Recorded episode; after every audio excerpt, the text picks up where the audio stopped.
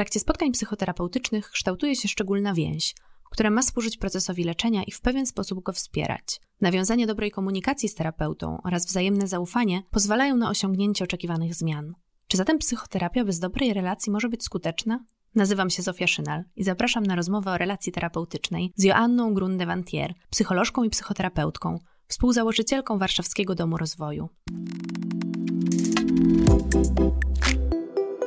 Słuchasz podcastu z cyklu ABC Psychoterapii, realizowanego w ramach Strefy Psyche Uniwersytetu SWPS. Więcej merytorycznej wiedzy psychologicznej znajdziesz na psycheswps.pl oraz w kanałach naszego projektu na YouTube i Spotify. Zapraszamy! Dzień dobry. Dzień dobry, bardzo mi miło. Czy mogłybyśmy na początek jakoś zdefiniować, czym jest w zasadzie relacja terapeutyczna? No ja myślę, że tak, to stwierdzenie relacja terapeutyczna, ono brzmi tak bardzo, bardzo poważnie, a tak naprawdę jak się temu przyjrzymy, co to takiego jest, no to jest tak naprawdę więź pomiędzy dwoma osobami. W gabinecie psychoterapeuty spotyka się dwójka ludzi, osoba, która korzysta z psychoterapii, psychoterapeutka albo psychoterapeuta, no i ta relacja terapeutyczna to jest wszystko to, co się pomiędzy nimi dzieje, czyli to są wszystkie emocje, wszystkie myśli na temat siebie nawzajem, nastawienie, które do siebie mamy, wszystko to, co pojawia się pomiędzy tymi dwoma osobami, no to jest właśnie ta relacja terapeutyczna, czyli to jest więź, która się rozwija pomiędzy terapeutą czy terapeutką, a tą osobą, która z terapii korzysta.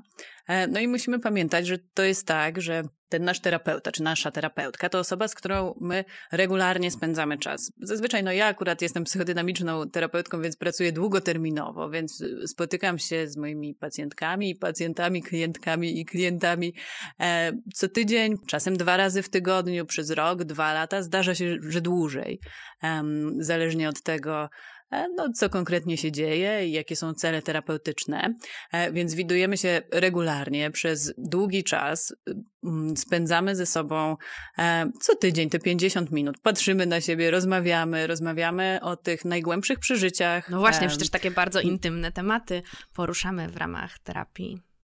Dokładnie, to są tematy intymne, to są tematy często takie najtrudniejsze, więc trudno się dziwić, że tutaj tworzy się często taka bardzo, bardzo bliska relacja.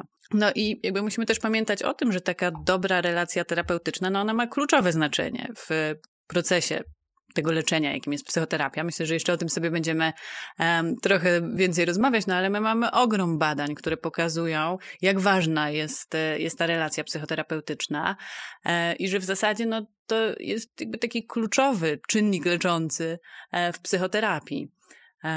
No więc myślę sobie, że to jest strasznie ważny temat i że fajnie, że się tutaj dzisiaj spotykamy, żeby o tym rozmawiać, czym jest ta relacja i o co z nią chodzi. Tak, to myślę, że to jest też takie bardzo ciekawe, bo to jest chyba coś takiego, o czym mało się mówi tak właściwie i mało się wie. Jeżeli nie doświadczyło się tego bezpośrednio, będąc terapeutą albo pacjentem, to w zasadzie może nawet trudno w to uwierzyć i chyba chciałabym też o to jakoś zapytać, czy to w ogóle jest możliwe, jak to wytłumaczyć osobom, które nie miały okazji tego doświadczyć, bo można w jakimś sensie pomyśleć, że jest to jakaś usługa, za którą płacimy i czy w takim razie możemy mówić o autentycznej relacji, jeżeli ona jest, właśnie ma taki charakter. No, owszem, to jest usługa, za którą płacimy, ale jest też tak, że po prostu jesteśmy ludźmi, którzy się spotykają ze sobą w tym gabinecie i rozmawiają, więc myślę, że trudno by było, żeby tutaj relacja się nie stworzyła. To, że jest to usługa, to jest fakt. Jest też, te nasze spotkania mają jakiś cel, bo one mają prowadzić do poprawy dobrostanu, jeżeli tak ogólnie miałbyśmy sobie tutaj ten cel sformułować, do poprawy zdrowia psychicznego osoby, która zgłasza się na terapię, więc one mają cel, są zorganizowane w konkretny sposób, są owszem płatne, ale jak już znajdujemy się w tym gabinecie we dwójkę i rozmawiamy, często właśnie o emocjach i o tym, co trudne, to jesteśmy po prostu dwójką ludzi, która ze sobą rozmawia, więc ja sobie myślę, że właśnie wręcz trudno, żeby tutaj się nie stworzyła relacja. To jaka ona jest i czy ona jest dobra i bezpieczna, czy coś się w niej dzieje niepokojącego, to już inna kwestia, ale jakaś relacja tutaj zawsze się stworzy. Myślę sobie, że rzeczywiście, tak jak pani powiedziała, to jest coś, o czym mało się o tym rozmawia, może tak na zewnątrz, poza gabinetami, z kolei w gabinecie, no już tu zależnie od nurtu terapeutycznego, ale ogólnie w gabinecie rozmawia się o tym bardzo dużo, o tym, jaka jest ta nasza relacja i o tym, co się w tej relacji dzieje. I myślę sobie, że to może być w ogóle takim kluczowym czynnikiem, który umożliwia zmianę, obserwowanie tego, co się dzieje w tej relacji, co się w niej też odgrywa, na przykład z innych relacji. I to, jak rozwiążemy to, co się zadziewa pomiędzy tymi dwoma osobami siedzącymi w gabinecie, no ma ogromny wpływ właśnie na ten proces leczenia. Więc jakby tak, na zewnątrz rozmawia się o tym mało i jest to takie może nie do końca zdefiniowane pojęcie, a za to w środku w gabinecie rozmawia się o tym dosyć dużo. No właśnie, chyba już pytania od czatu dotyczą osób, które no wiedzą coś być może więcej, same doświadczyły lub być może są po drugiej stronie w roli terapeuty. I chcieliby się dowiedzieć, w jaki sposób terapeuta może wykorzystać przeciwprzeniesienie w leczeniu pacjenta. Ale myślę sobie, że żeby odpowiedzieć na to pytanie, musimy najpierw wytłumaczyć, czym jest przeciwprzeniesienie dla tych osób, które mają prawo, myślę, tego nie wiedzieć. To też nie jest takie pojęcie, które gdzieś funkcjonuje w ogólnym obiegu. Tak, no bo mamy tutaj tak naprawdę, jak mówimy o przeciwprzeniesieniu, no to pewnie musimy też powiedzieć o przeniesieniu. I to są rzeczywiście te zjawiska, które się pojawiają w relacji psychoterapeuta-pacjent czy klient. No i przeniesienie to jest to, co się pojawia od strony klienta czy od strony pacjenta w stosunku do terapeuty. I nazywamy to przeniesieniem, dlatego że rozumiemy to jako właśnie przeniesienie pewnych emocji, pewnego nastawienia czy pewnego stosunku do tej osoby z innych relacji, no często tych najważniejszych w naszym życiu, które kształtują nasze widzenie świata i stosunek do tego świata, no czyli często to będą relacje z rodzicami, z ważnymi innymi dorosłymi w życiu dziecka, ale mogą być też różne inne. No i jakby te emocje pochodzące z tamtych relacji przenosi się na terapeutę i na przykład spodziewamy się, że nasz terapeuta zachowa się podobnie jak ktoś inny w naszym życiu kiedyś. To może oznaczać na przykład, że będziemy się spodziewać od naszego terapeuty, że on nas porzuci, tak jak porzucały nas inne osoby i wtedy pojawia się taki strach czy lęk przed tym porzuceniem. I mogą pojawiać się też podobne emocje, jak w relacjach z innymi ludźmi, czyli na przykład ten nasz terapeuta może nas złościć, może nas smucić, mimo że to nie pochodzi jakby z tego, co faktycznie się dzieje w tej relacji, no tylko wywołuje w nas takie reakcje, jak inne ważne osoby w naszym życiu kiedyś. Więc to jest przeniesienie, no i mamy też przeciwprzeniesienie, czyli to są te wszystkie emocje, które z kolei czuje terapeuta wobec pacjenta czy wobec klienta. No i oczywiście my możemy i wykorzystujemy, myślę, że większość terapeutów wykorzystuje to przeciwprzeniesienie w procesie psychoterapii. Po pierwsze do tego, żeby zrozumieć lepiej naszego klienta czy pacjenta. To znaczy, jeżeli ja na przykład w relacji z osobą, która siedzi u mnie w gabinecie, będę czuła złość, zauważę ją i jakby zacznę się zastanawiać, co ona oznacza i skąd ona się bierze, no to mogę jakby lepiej zrozumieć tą osobę. To znaczy, mogę na przykład zastanawiać się, czy to jest tak, że ta osoba coś takiego robi w kontakcie z drugim człowiekiem, co tą złość budzi i czy to jest na przykład coś, co dzieje się w wielu różnych relacjach, czyli czy pojawia się coś takiego pomiędzy nami w tym kontakcie, co budzi moją złość, no czy to może jest moje, bo pochodzi jakby z jakiejś mojej trudności w tej relacji, ale kiedy się nad tym zastanowię i na przykład dojdę do wniosku, że ta złość tak, jest pacjenta, pochodzi od pacjenta i jest na przykład czymś, co się pojawia właśnie w jego wielu różnych relacjach, no to poddając to analizie, czasem też dzieląc się tym z pacjentem, no możemy właśnie zauważyć na przykład pewne takie schematy, które się powtarzają w różnych relacjach, pewnych zachowań, czy pewnych sposobów komunikacji, albo jakiegoś nastawienia do drugiej osoby, no które sprawiają, że inni ludzie reagują na tą osobę na przykład złością albo czymkolwiek innym. Więc to są te wszystkie reakcje, które się pojawiają w terapeucie wobec pacjenta. No i jak je dobrze zrozumiemy, no to one myślę, że mogą być ogromnym zasobem do pracy, do tego, żeby zrozumieć funkcjonowanie pacjenta czy klienta, żeby zrozumieć to, z czym on się spotyka i jakie być może wzbudza też reakcje, czy wzbudza reakcje jego zachowanie w innych ludziach. No to chyba najlepszy dowód na to, jak ważna jest relacja, bo w zasadzie pracując na przeniesieniu i przeciwprzeniesieniu pracujemy właśnie na relacji. To wszystko, o czym pani powiedziała, to właśnie rozgrywa się w relacji, więc mam nadzieję, że odpowiedziałyśmy tutaj na to pytanie. A co oznacza, że relacja jest niesymetryczna? No bo umówmy się, no nie możemy mówić, że to jest taka relacja jak przyjaciół czy partnerów, w którą no, staramy się wejść symetrycznie. To jest taka relacja, w której jedna osoba jest terapeutą, ma wiedzę i dostaje pieniądze za swoją pracę i jakoś ustala pewne ramy sytuacji, a druga osoba jest pacjentem, jest w trochę innej pozycji. Tak, w zasadzie już pani dosyć dobrze powiedziała, na czym polega ta niesymetryczność tej relacji, ale rzeczywiście no, muszę się tutaj zgodzić. No, ona polega przede wszystkim na tym, że my w tym gabinecie psychoterapeutycznym znajdujemy się, jesteśmy tam w innych rolach. Terapeuta jest terapeutą, więc przede wszystkim jest tą osobą, która słucha i dowiaduje się i jest ciekawa i chce wiedzieć jak najwięcej o pacjencie, pacjentce w gabinecie. No, z kolei właśnie ta osoba korzystająca z terapii, no to jest ta osoba, która o sobie opowiada i która jakby pokazuje siebie terapeucie. No terapeuta tego nie robi, dlatego że to nie jest jego czas. To nie jest czas na to, żeby się dzielić nie wiem, swoimi problemami albo swoimi sprawami, albo tym, co się robiło w tym tygodniu. No, terapeuta może iść na swoją własną terapię i tam się tym dzielić, ale ten czas w gabinecie, te 50 minut, za które pacjent czy klient zazwyczaj płaci, albo nawet jeśli za nie nie płaci, no to tak czy siak jest czas dla niego. Więc no, z pewnością właśnie jakby ta niesymetryczność polega na tym, kim my tak naprawdę się zajmujemy w tym gabinecie. No bo zajmujemy się pacjentem, zajmujemy się jego sprawami, zajmujemy się jego emocjami i jego myślami.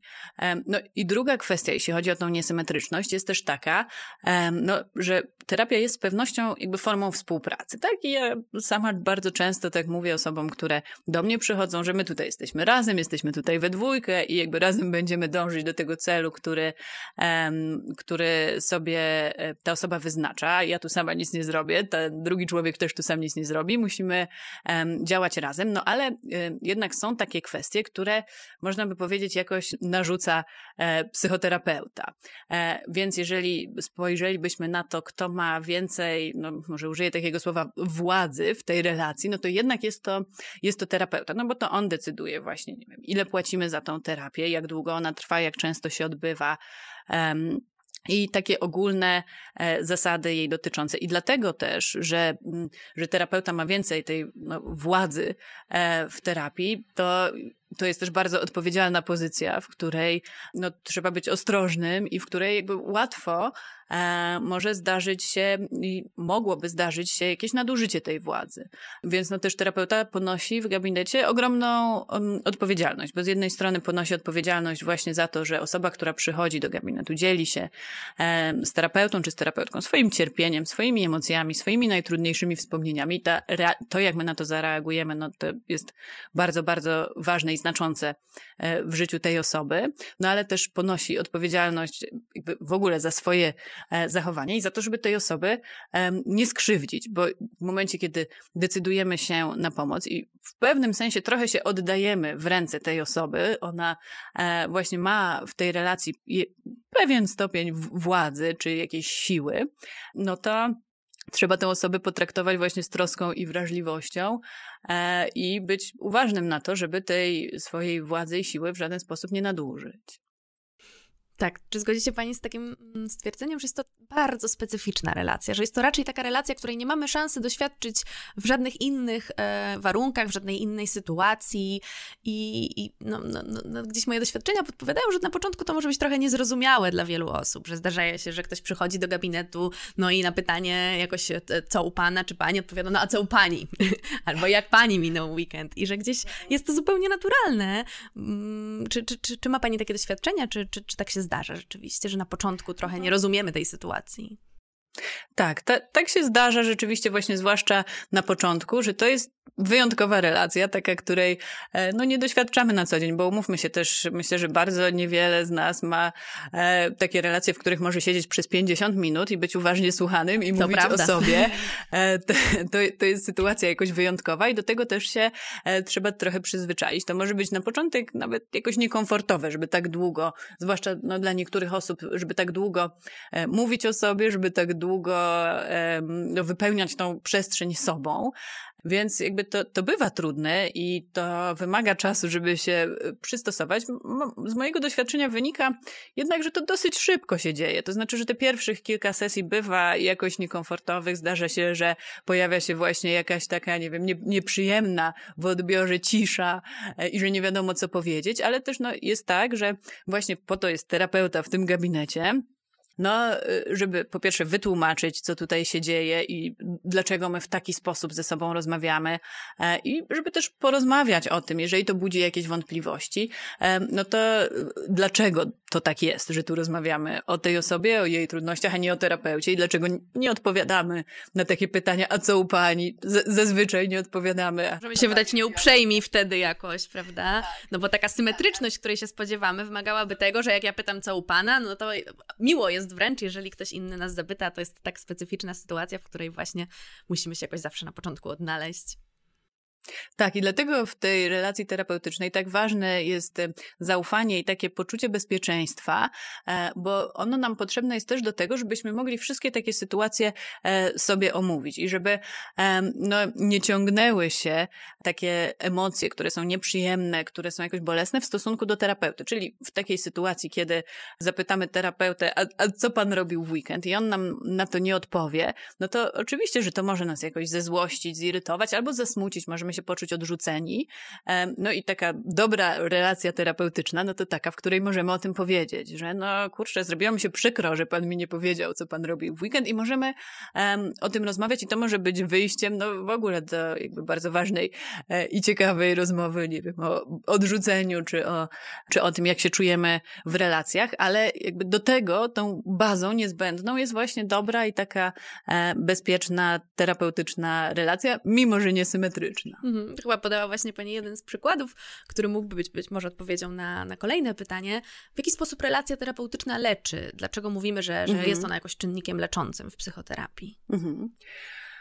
No tutaj moim zdaniem wchodzą w grę dwie kwestie. Po pierwsze, o której już trochę mówiłyśmy, czyli kwestia przeniesienia i przeciwprzeniesienia i że jakby relacja terapeutyczna jest właśnie takim polem, na którym to wszystko się rozgrywa, czyli jest tym miejscem, w którym może zaistnieć przeniesienie, czyli w którym też no, możemy zmierzyć się z emocjami, z myślami, z doświadczeniami z przeszłości.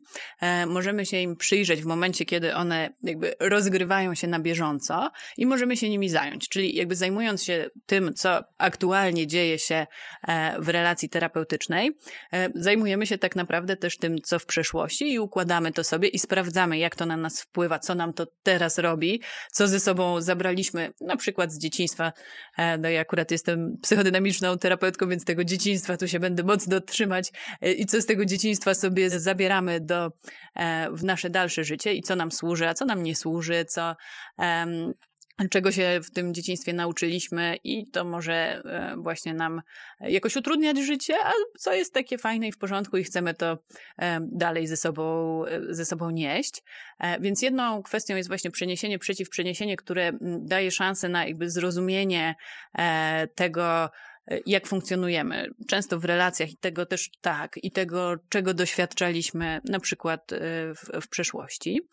No a drugą kwestią jest to, że też relacja terapeutyczna no, daje szansę na coś takiego, co my psychoterapeuci sobie nazywamy doświadczeniem korektywnym, czyli jest też tak, że te osoby, które zgłaszają się na psychoterapię, no to bardzo często są osoby, które doznały różnych traumatycznych doświadczeń, które były ranione, które były krzywdzone, które były niesłyszane, niewidziane, odrzucane.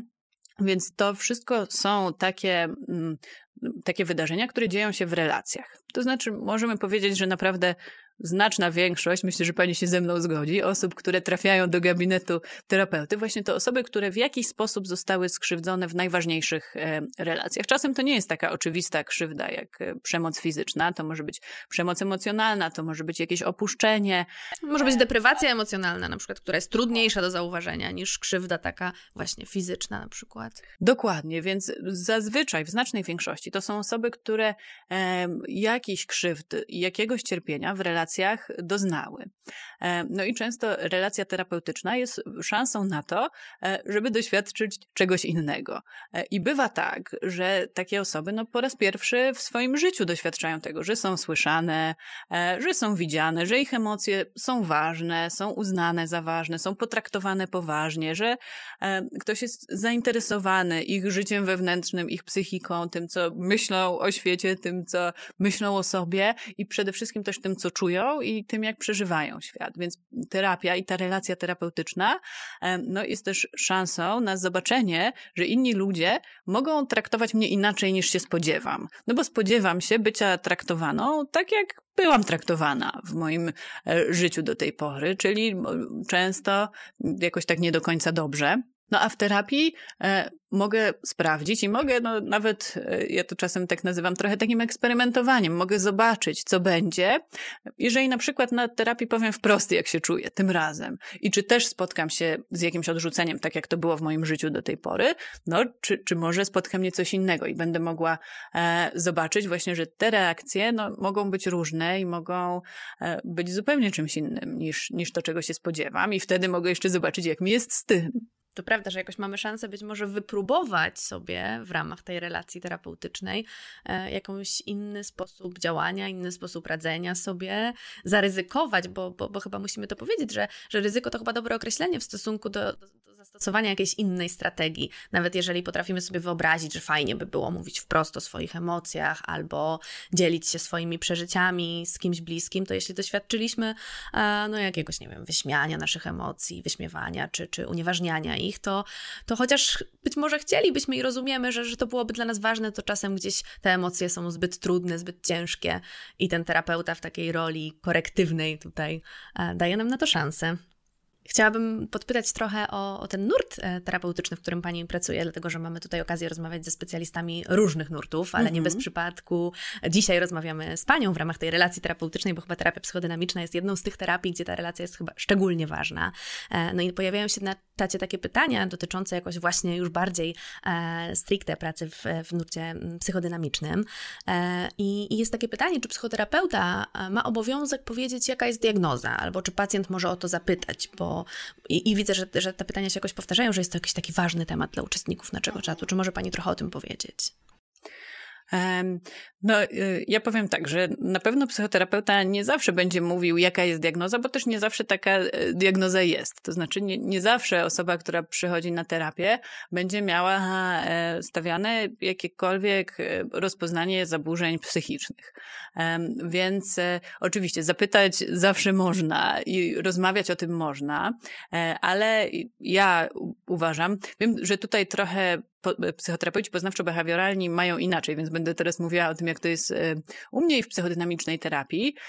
Tak, że ja jednak takich rozpoznań czy diagnoz nie stawiam, to zostawiam lekarzowi psychiatry. To znaczy, jeżeli jest tak, że osoba, która do mnie zgłasza się na terapię, no rzeczywiście wydaje się, że pojawiają się u niej jakieś objawy zaburzeń psychicznych, no to wtedy odsyłam taką osobę na konsultację z lekarzem psychiatrą i to on stawia rozpoznanie i ewentualnie no, przepisuje potrzebne leki.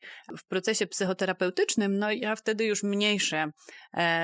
mniejszą wagę może przykładam do tego, jaką nazwę nadamy temu, co się dzieje, no bo też jest tak, że depresję możemy przeżywać na najróżniejsze sposoby i przyczyny mogą być bardzo różne, jej źródła mogą być bardzo różne i jej objawy też mogą być różne, no chociaż jakby oczywiście Mamy też klasyfikacje diagnostyczne, które nam te objawy tak jakoś porządkują. Dokładnie, porządkują i wiemy, co to jest depresja. To nie jest tak, że tego nie wiemy, ale chodzi mi o to, że ona w przeżyciu każdej konkretnej osoby może być inna i jej źródła mogą być inne. No więc w psychoterapii psychodynamicznej to nie jest tak, że będziemy mieć jakąś jedną uniwersalną metodę pracy dla osoby z depresją, no tylko będziemy starać się zrozumieć, skąd u tej osoby właśnie takie objawy się wzięły, jakie one mają znaczenie, co je podtrzymuje i dlatego właśnie nie skupiamy się na tym, jakie jest to rozpoznanie i jaka tutaj jest nazwa, ale czego konkretnie doświadcza ta osoba i jakie są tego źródła, jakie to ma znaczenie w życiu tego człowieka po to, żeby móc zacząć funkcjonować inaczej. Mhm. Czy w takim razie można rozumieć to w taki sposób, że w terapii psychodynamicznej pracuje się również z osobami, które nie cierpią na zaburzenia psychiczne, nie, którym równolegle na przykład lekarz nie postawiłby diagnozy takiej psychiatrycznej?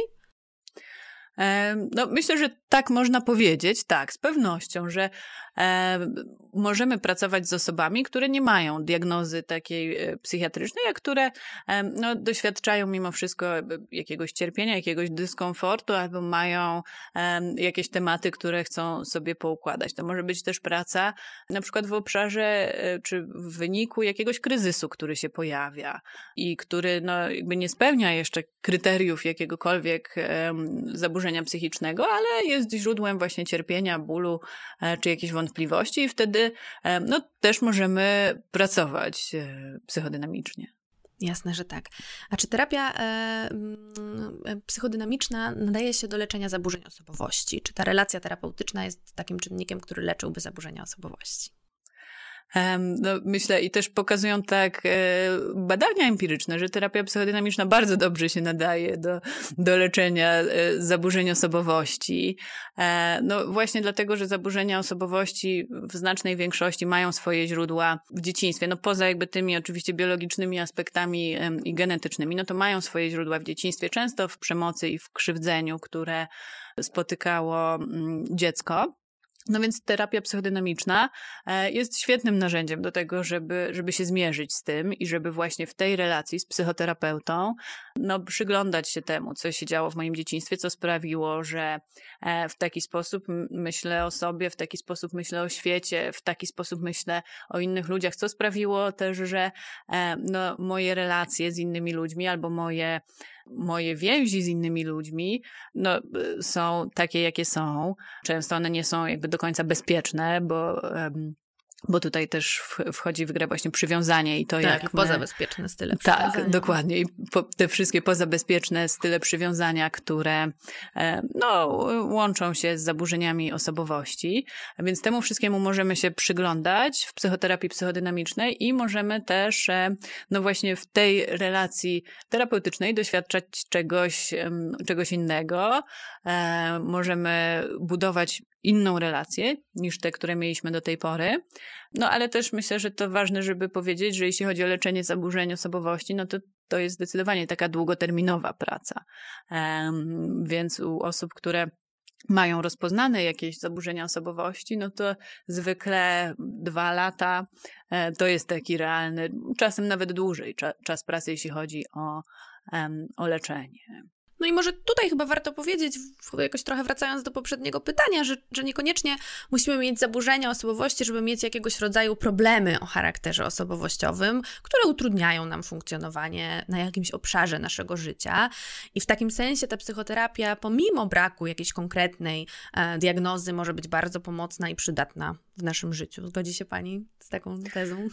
Tak, oczywiście, że się zgodzę, bo poza tym, że my mamy zaburzenia osobowości, które możemy sobie rozpoznać i zdiagnozować, to też każdy z nas ma jakąś osobowość i ma jakieś cechy osobowości i czasem one będą nam sprawiały trudność. To znaczy, jeżeli mamy jakiś powiedzmy rys osobowości, czy właśnie takie no, silniejsze pewne cechy osobowości, które utrudniają nam funkcjonowanie na co dzień. Jeżeli to nie spełnia jeszcze kryteriów zaburzenia osobowości, czyli nie będziemy tu mówić wtedy o leczeniu zaburzenia osobowości, bo to nie utrudnia nam życia na tyle, nie jest tak bardzo źródłem cierpienia, nie jest tak bardzo utrwalone jak przy zaburzeniach osobowości, no ale jednak sprawia nam jakieś kłopoty. To mogą być cechy na przykład zaburzenia osobowości zależnej, powiedzmy. Czyli mamy takie cechy, które nas predysponują do tego, żeby być bardziej zależnymi od innych ludzi, ale jeszcze jakby nie spełniamy kryterium tego zaburzenia osobowości. No to też jeżeli to nam jakoś utrudnia funkcjonowanie, no to oczywiście możemy nad tym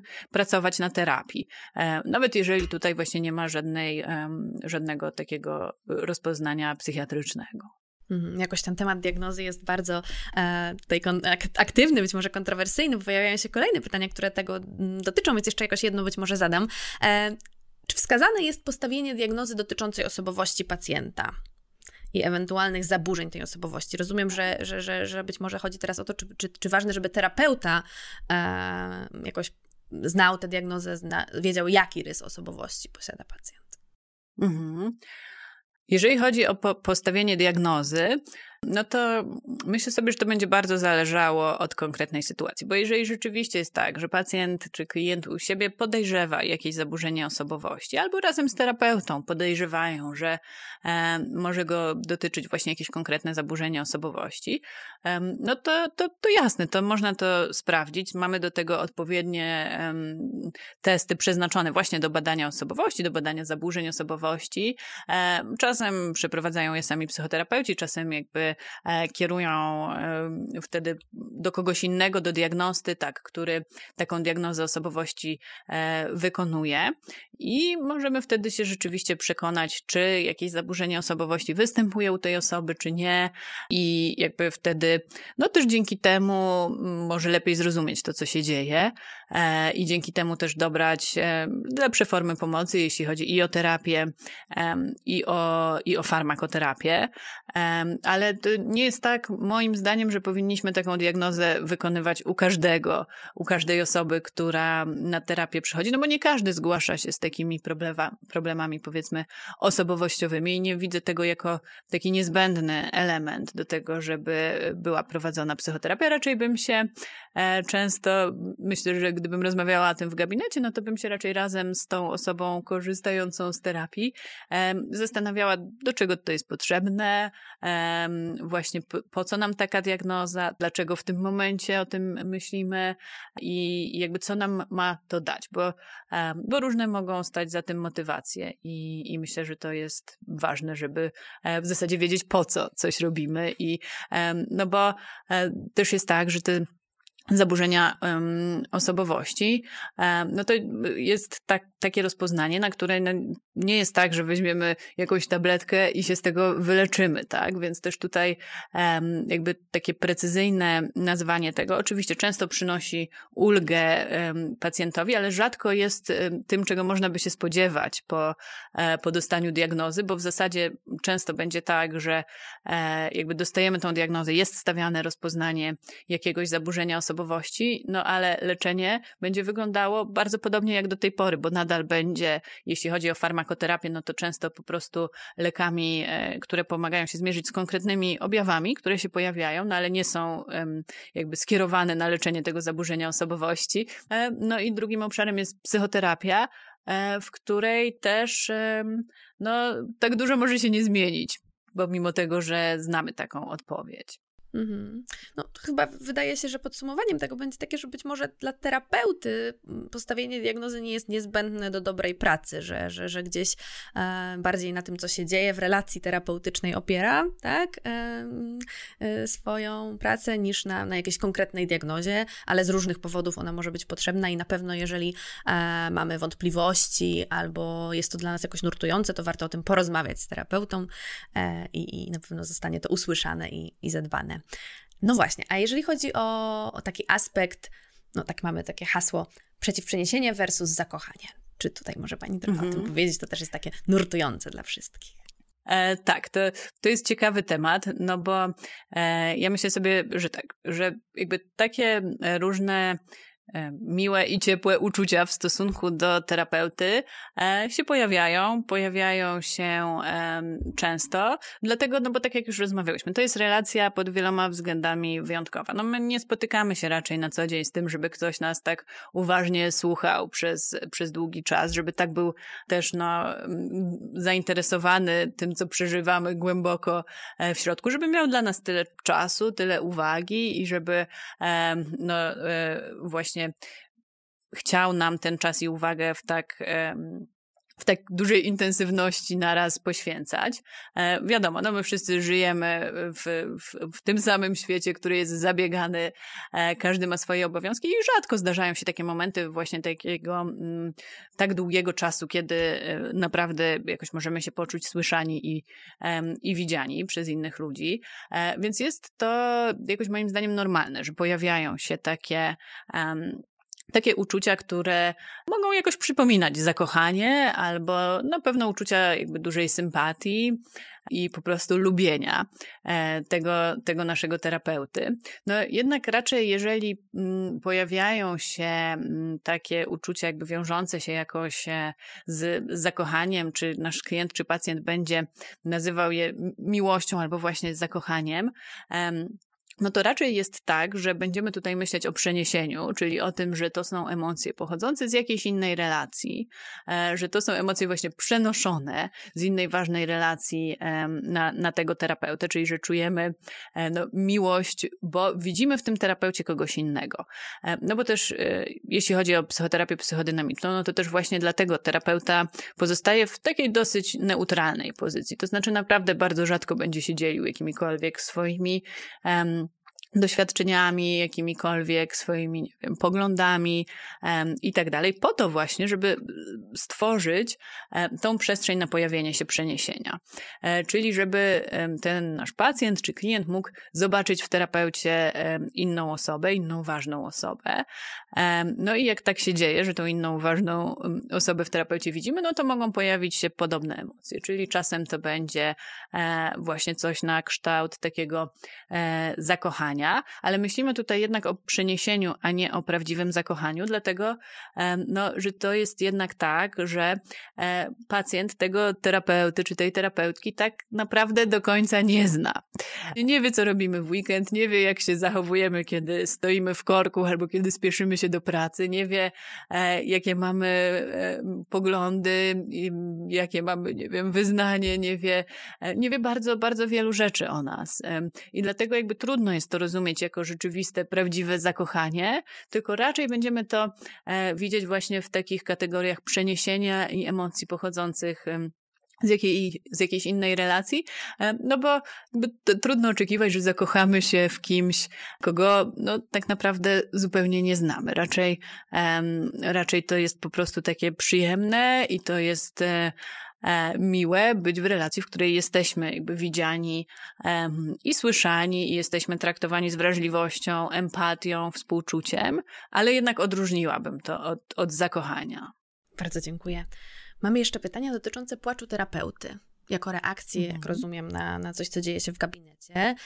I pytanie dotyczy tego, czy jest na niego miejsce, czy powinien się on pojawiać i ponoć jest wiele sprzeczności na ten temat i jaki jest być może w takim razie Pani stosunek do tego. No nie jest to na pewno pytanie, na które łatwo odpowiedzieć. Terapeuta jest w takiej roli, w której przede wszystkim ma jakby zatroszczyć się o emocje pacjenta, czyli ma być też takim wspieraczem. Więc jeżeli miałoby to wyglądać tak, że pacjent jakby, czy klient przeżywa coś bardzo trudnego i cierpi, no i w reakcji na to terapeuta zaczyna płakać, no to bardzo bym zastanawiała się nad tym, co się zadziało w tej relacji. Zastanawiałabym się nad tym, czy właśnie nie odgrywa się tutaj jakieś przeciwprzeniesienie i czy na przykład to nie jest tak, że ten pacjent czy klient doświadczał w swoich relacjach czegoś takiego, że w momencie, kiedy okazuje swoje emocje, to nagle ważniejsze stają się emocje tej drugiej strony. Nie chcę mówić tutaj o tym, że tak jest zawsze, ale jest to pewne ryzyko, że tak mogłoby się zadziać, że pacjent przeżyje to jako jakieś unieważnienie tych jego emocji. Myślę, że to będzie bardzo... W takim sensie byłoby to niekorzystne.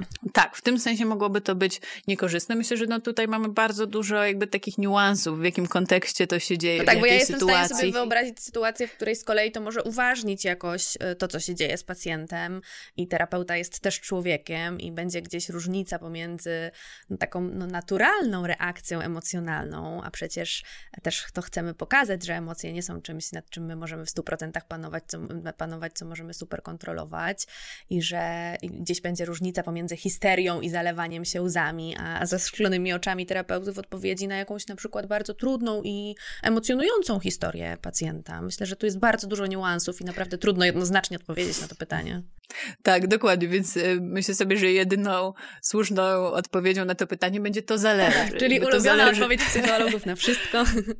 Dokładnie tak. To zależy właśnie od tego, w jakim kontekście to się dzieje. Też to zależy od tego, jak terapeuta ten swój smutek czy współczucie okaże, bo właśnie tak jak pani mówi, czasem to może być takie uważniające. W końcu ktoś widzi to moje cierpienie, widzi jak bardzo jest mi trudno. I terapeuta jest człowiekiem, przeżywa emocje i oczywiście przeżywa te emocje też w gabinecie, ale to jego rolą jest też wziąć odpowiedzialność za to, w jaki sposób te emocje będzie okazywać i co to zrobi pacjentowi. I tutaj dlatego to może zadziałać różnie, zależnie od konkretnej osoby, a my jesteśmy zobowiązani do tego, żeby żeby reagować w taki sposób, który będzie adekwatny dla tej osoby i w taki, jakiej ta osoba konkretna potrzebuje. Więc jestem w stanie sobie oczywiście wyobrazić sytuacje, w których to, że terapeucie pocieknie łza, jest jak najbardziej adekwatne do sytuacji i myślę, że może się zdarzyć. Ale też na pewno jakoś to jest coś, co następnie należałoby omówić w gabinecie. W ramach też, superwizji być może też. W ramach superwizji, ale też w gabinecie z pacjentem, żeby nie pozostawiać tego w takiej sferze fantazji pacjenta o tym, co tu się wydarzyło i czy w takim razie ja jakąś krzywdę robię mojemu terapeucie, albo czy w takim razie te moje sprawy to są tak trudne, że nawet terapeuta się rozpłakał, więc już w ogóle beznadziejnie nic się nie da zrobić. Tu jest bardzo dużo też fantazji, które mogłyby się na ten temat pojawić, więc myślę, że to jest coś, co po prostu należałoby omówić, a w momencie, kiedy emocje, które się pojawiają w gabinecie na bieżąco omawiamy, to wtedy jest na nie przestrzeń. Jest przestrzeń i na smutek terapeuty i bywa przestrzeń na jakąś złość terapeuty. Mhm. To może takie przewrotne pytanie, czy psychoterapia bez dobrej relacji może być skuteczna? Bardzo trudno mi jest sobie wyobrazić psychoterapię bez dobrej relacji, która będzie skuteczna. Jest tak, że też my mamy ogrom, myślę, że na pewno setki badań, które pokazują to, jak ważna jest ta jakość tej relacji terapeutycznej w psychoterapii. Wiemy, to są już takie dosyć, myślę, stare badania, ale już od wielu, wielu lat o tym wiemy, że to jest znaczna część tego, co jest skuteczne w psychoterapii. To jest nawet taka forma opisu tego, którą nazywamy ciastkiem Lamberta i to jest taki ciastko, bo to jest taki wykres kołowy, który jest podzielony na różne części i tam 40% skuteczności terapii przypisuje się takim pozaterapeutycznym czynnikom, czyli zmianom w życiu pacjenta na zewnątrz, poza gabinetem, a 30%, czyli ta druga najwyższa część, która mówi o tym, dlaczego psychoterapia jest skuteczna, to jest właśnie relacja terapeutyczna. Więc to jest ogromnie ważny element psychoterapii. Można by właśnie na podstawie tego typu badań powiedzieć, że najważniejszy. I no, w związku z tym ja sobie nie wyobrażam psychoterapii bez dobrej relacji. Być może jeżeli chodziłoby o jakieś takie, no nie wiem, powiedzmy stricte behawioralne zmiany, które ktoś, czy zadania, które ktoś ma wykonać, no to być może wtedy by się dało, no bo powiedzmy, że to są, tylko chyba wtedy nie możemy nazwać tego jednak psychoterapią, jeżeli to są po prostu jakieś zadania, które ktoś wykonuje. Więc odpowiadając krótko na to pytanie, myślę, że nie może być psychoterapii bez dobrej relacji, no bo ta relacja jest właśnie tym, co leczy, więc nie może być skutecznej psychoterapii bez dobrej relacji. Czy zdarzyło się Panią odmówić terapii lub ją przerwać ze względu na złą relację terapeutyczną? Czy ma Pani takie doświadczenia? Teraz usiłuję sobie przypomnieć, czy mam takie doświadczenie, że odmówiłam terapii ze względu na złą relację terapeutyczną. Nie nazwałabym tego tak, że odmówiłam terapii ze względu na złą relację terapeutyczną. Zdarzało się, że terapia się z tego powodu kończyła. Zdarzało się, że jeżeli ta relacja jakby nie toczyła się dobrze i pojawiały się w niej jakieś takie perturbacje, no to oczywiście zdarzają się takie sytuacje, kiedy to klient czy klientka kończy terapię, czasem nawet zrywa terapię, czyli robi to jakby bez ostrzeżenia i bez omówienia, co jest ogólnie takim nie najlepszym sposobem kończenia terapii, ale zdarza się. Co mogłoby wtedy właśnie świadczyć o tym, że nie udało się nawiązać dobrej relacji terapeutycznej. Dokładnie. Więc chyba właśnie tak trzeba odpowiedzieć na to pytanie trochę od drugiej strony, że to może być, że fakt, że nie udało się nawiązać takiej relacji, może być tym czynnikiem, który sprawi, że ta terapia zostanie przerwana? Tak, dokładnie tak. I jakby jeżeli tak się dzieje, że terapia zostaje urwana, no to ja zazwyczaj będę podejrzewać, że właśnie dlatego, że nie udało się stworzyć takiej dobrej relacji terapeutycznej. Zdarza się to oczywiście też tak, że ja mam poczucie, że ta nasza relacja nie układa się może tak jak powinna, albo właśnie, że tutaj ta osoba, która korzysta z terapii, nie czuje się ze mną jakoś dobrze, bezpiecznie, komfortowo, tylko wtedy no tym, co robię, no to nie jest kończenie terapii, czy wyrzucanie tej osoby z gabinetu, tylko omawianie tego i no, próba naprawy. Jeżeli jakby dzieje się w tej relacji coś niepokojącego, widzę, że coś mnie martwi, coś właśnie wzbudza jakiś mój niepokój, no to nazywam to, rozmawiamy o tym i sprawdzamy, co możemy z tym zrobić, czy możemy coś z tym zrobić. Jeśli będzie tak, że uznajemy, no nie, my się tutaj nie dogadamy, no to wtedy mogę taką osobę skierować do kogoś innego. Możemy się zastanowić, co w takim razie zrobić. Może potrzebny jest inny nurt terapeutyczny, inny terapeuta albo inna forma terapii, ale na pewno nie zdarzyło mi się tak, żebym to ja jakby zakończyła terapię ze względu na to, że ta relacja źle się układa. Jeżeli tak się dzieje, no to po prostu ja to wnoszę na terapię, rozmawiamy o tym, przyglądamy się temu, co się dzieje i co można tutaj zrobić. Mhm. Chciałabym zadać jeszcze jedno pytanie pochodzące tutaj od uczestnika czatu. Czy jeżeli wiem, że psychoterapeucie ktoś zmarł, wiem, że zachorował sam terapeuta, czy mogę zapytać, jak się ma, czy mogę wesprzeć słownie? To jakoś bardzo dotyczy tego, o czym rozmawiamy i tej relacji. Tak. To pokazuje, dotyczy że bardzo tej relacji. No, emocje się pojawiają, nie? Tak, że takie emocje się pojawiają i że też to budzi właśnie wiele takich wątpliwości, prawda? Co jest w porządku w tej relacji, co jest nie w porządku w tej relacji. Ja oczywiście nie odpowiem na to pytanie jakoś wprost, czy można, czy nie można. Myślę, że na pewno można i warto to omówić na terapii. To znaczy, jeżeli kiedykolwiek mamy takie wątpliwości co do tego, czy ja coś mogę na mojej terapii, czy ja czegoś nie mogę, czy coś wypada, czy coś nie wypada, no to zawsze dobrym pomysłem jest to, żeby o tym po prostu porozmawiać, bo też dlatego staramy się mieć właśnie taką dobrą i bezpieczną tą relację terapeutyczną, żeby można było o takich rzeczach rozmawiać, więc myślę, że jakby powiedzenie na terapii o tym, że się jakoś o terapeucie, nie wiem, myślało, martwiło się o niego, albo zastanawiało się nad tym właśnie, jak się ma, myślę, że zawsze jest na to przestrzeń, żeby to powiedzieć i żeby to omówić. I na wszystkie takie emocje i myśli dotyczące terapeuty jest miejsce, no właśnie dlatego, że ta relacja terapeutyczna jest kluczowa i jest kluczowym elementem psychoterapii. Że chcielibyśmy dla pacjentów i dla terapeutów takich relacji, w których można o to zapytać albo właśnie wyrazić wszystkie swoje emocje, uczucia, również w stosunku do terapeuty. I ja bym do tego bardzo, bardzo zachęcała, żeby swoje różne myśli, emocje, wątpliwości dotyczące i relacji terapeutycznej, i terapeuty, żeby je wyrażać wprost, bo no, terapeuta powinien, jego rolą jest to, żeby się tym zaopiekować, żeby się tym zająć i jeżeli to jest coś, co budzi wątpliwości, no to żeby te wątpliwości rozwiać. Jasne, no bo też to, co daje poczucie bezpieczeństwa, to chyba to, że wiemy, jak się zachować, czego możemy się spodziewać ze strony naszego terapeuty, a jeśli nie wiemy, no to jak dopytamy, to będziemy wiedzieli i będziemy się czuli być może lepiej. Chciałabym jeszcze na koniec zapytać o terapię online. No, w związku z pandemią pojawiła się taka forma jako coś znacznie bardziej popularnego niż wcześniej. Wiem, że być może w terapii psychodynamicznej nie do końca jest to najlepsza forma. I czy Pani pracuje online? A jeśli tak, to czy może Pani powiedzieć, jak wpływa to na relację terapeutyczną? Tak, mi się zdarza pracować online. Może powiem tak, że to nie jest moja ulubiona forma pracy i jeśli mam inną możliwość, to zawsze w pierwszej kolejności zaproponuję i będę zachęcać do tego, żebyśmy spotykali się na żywo w gabinecie, bo wtedy po prostu jakby dużo łatwiej jest o taką emocjonalną wymianę, dużo więcej widać.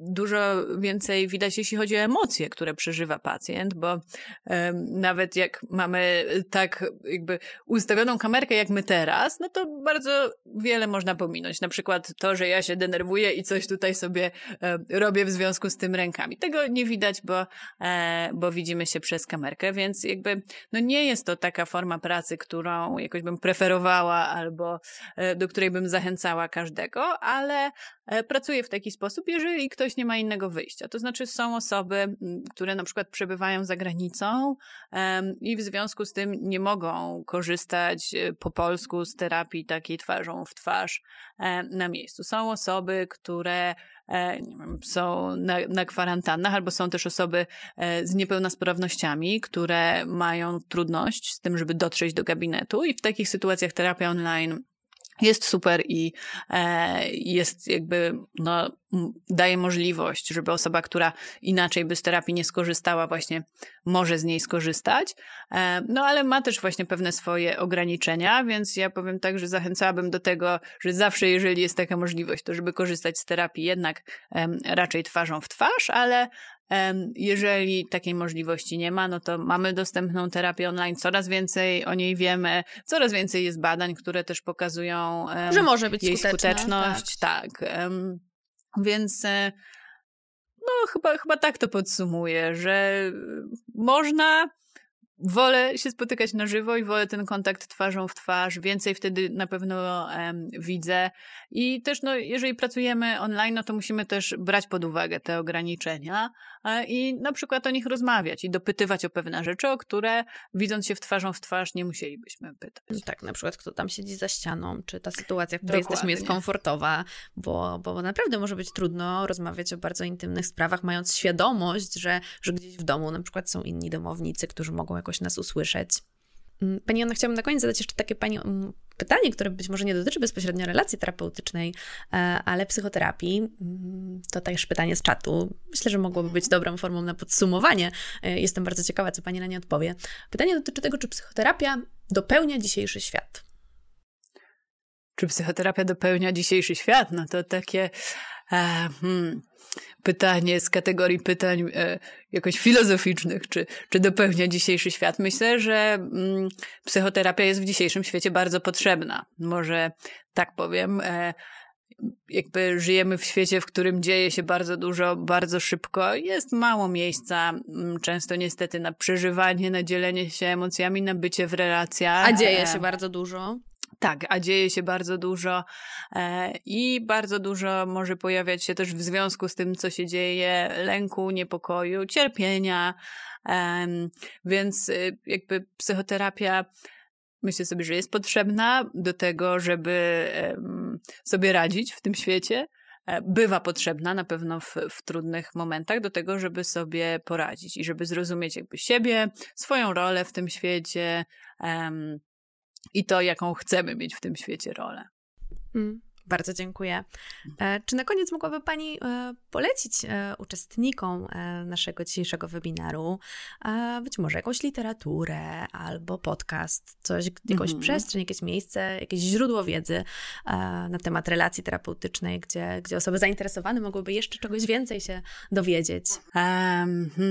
To musiałabym chwilkę pomyśleć, no bo to zależy, do kogo to ma być skierowane, bo jeżeli myślimy o terapeutach, przyszłych terapeutach, takich osobach, które jakoś wyobrażają sobie, czy zastanawiają się nad byciem w roli terapeuty, no to na przykład ja polecam wszystkie pozycje Nancy McWilliams, ona też fajnie pisze i o terapii, i o relacji psychoterapeutycznej, ale rzeczywiście to są książki raczej skierowane do terapeutów. Na pewno też polecam wszystkie książki Jaloma, które już w takiej może bardziej przystępnej właśnie dla osób, dla wszystkich, prawda? Dokładnie, dla osób też korzystających z terapii, czy chcących skorzystać z terapii. Tak, jest ich całkiem sporo, można sobie naprawdę przebierać. Dokładnie, dokładnie tak. Więc chyba to takie źródła wiedzy, które mi przychodzą do głowy na ten moment. Jasne, bardzo dziękuję. Bardzo dziękuję za rozmowę, wszystkim Państwu za uczestniczenie, za aktywność, za zaangażowanie. Serdecznie zapraszam na kolejne webinary Strefy Psyche Uniwersytetu SWPS. A w międzyczasie zachęcam do czytania, oglądania, słuchania naszych materiałów na blogu Strefy Psyche, na YouTubie czy w serwisach podcastowych takich jak Spotify. Do zobaczenia. Dziękuję bardzo, do zobaczenia.